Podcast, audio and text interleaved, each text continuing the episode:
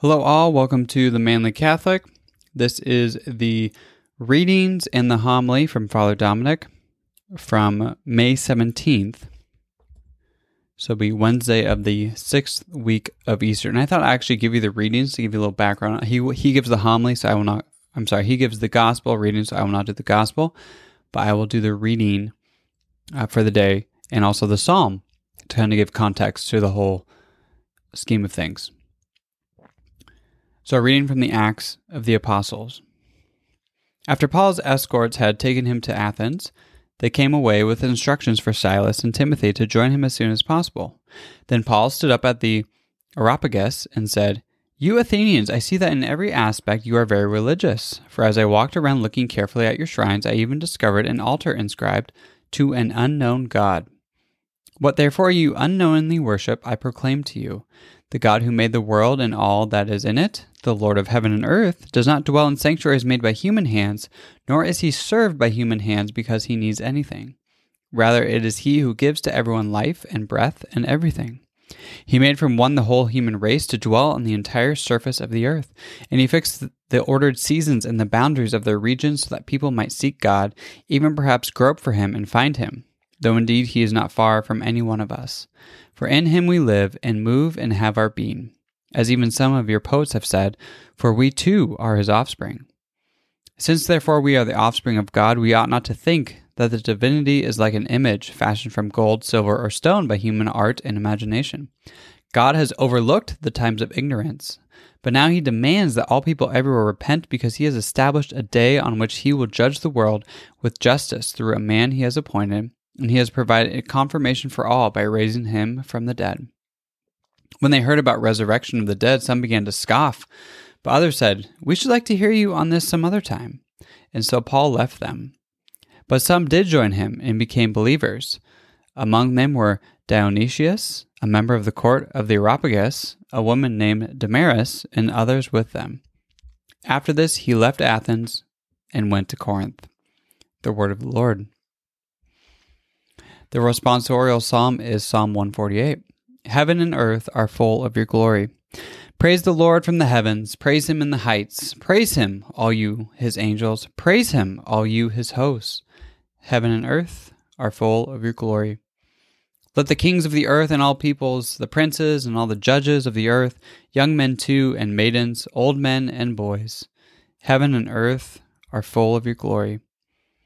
Praise the name of the Lord, for his name alone is exalted. His majesty is above earth and heaven. Heaven and earth are full of your glory. He has lifted up the horn of his people. Be this his praise from all his faithful ones, from the children of Israel, the people close to him. Alleluia. Heaven and earth are full of your glory. And now we will transition to the gospel reading from Father Dominic and his homily. Enjoy.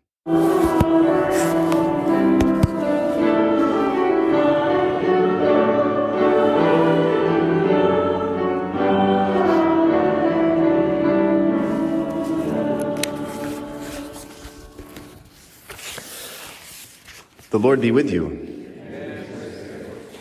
A reading from the Holy Gospel according to John. Jesus said to his disciples, I have much more to tell you, but you cannot bear it now. But when he comes, the Spirit of truth, he will guide you to all truth. He will not speak on his own, but he will speak what he hears and will declare to you the things that are coming. He will glorify me because he will take from what is mine and declare it to you. Everything that the Father has is mine. For this reason, I told you that he will take from what is mine and declare it to you. The gospel of the Lord. In the name of the Father, and the Son, and the Holy Spirit. Well, there are a few remarkable things in our first reading from Acts of the Apostles. St. Paul finds himself in Athens, modern day Greece. And that's a very interesting thing to think about. Paul continues to journey north, further and further into pagan territory. And what makes this so interesting is that Athens is outside Asia Minor. That's where St. Paul has been. He's been trying to proclaim the gospel. He's been setting up churches. He's ordaining priests. He keeps moving further and further north out of Asia Minor, enters into Athens where the Holy Spirit is bringing him. And this enters into something, this ushers into something very interesting and very important. Now Paul is bringing the gospel into Europe. Christianity is being brought to Europe, and it is from Europe that Christianity will be brought to what? The rest of the world. And so when we hear from our first reading, after Paul's escorts had taken him to Athens, stop and think about that. That's huge. Paul is entering into a new era, a new way of bringing the gospel into a new area, into Europe. And Athens is just no regular city, like you just kind of waltz into Rockford. Athens has major historical significance of religions, wisdom, of philosophy, of governance. The birthplace of what? Democracy, something new where civilians have the right to vote on laws. The birthplace of philosophy, right? The love of wisdom. Right? This is the area where we have Socrates and Plato long before. Even longer before that, we had the pre-Socratics, Heraclitus, Anaximander. You know, these names probably are foreign to you, but these give birth to music and mathematics. Right? There's an important occurrence that happened in this area. It's called the Axial Age. Look it up.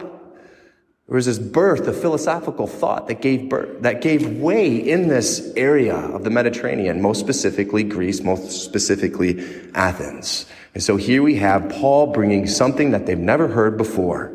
The resurrected Lord, Jesus Christ. One God, not many. The only God, the God that trumps their gods. And as we dig deeper into our reading, the next most beautiful thing is that Paul gives his longest sermon in all the epistles, his longest discourse. This is his sermon, his sermon of all sermons. Read it again and put your mindset into this is a homily given by a great bishop. St. Paul is just not some dude cruising the area. This is a bishop. This is a good bishop. This is the model of what bishops should be, shouldn't they?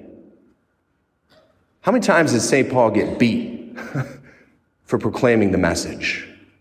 And did he stop? No, he kept going and going and going, and he didn't stop because he was powered by the Holy Spirit. That's a good bishop. We need bishops like that today, don't we? And you proclaim the good news all the way to the end. You'd think that he bore much fruit, and he did, but in his time, he probably didn't see much.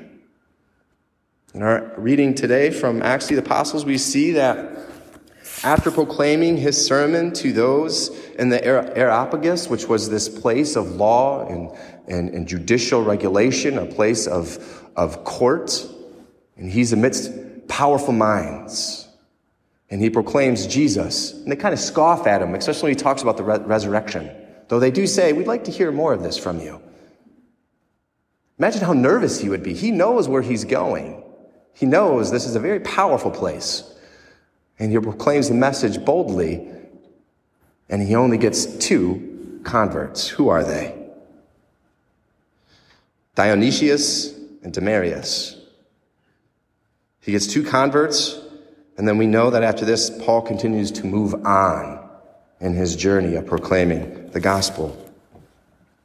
St. Paul, as I said, is, is, my, is my favorite saint. I look up to him. I encourage you to read his sermon once again. And as you do, let us today pray for our bishops. I think that might be a good thing to do for our Mass today. Pray for our bishops that they too may model the courage, devotion, dedication, and the zeal that St. Paul had. In the name of the Father, and the Son, and the Holy Spirit.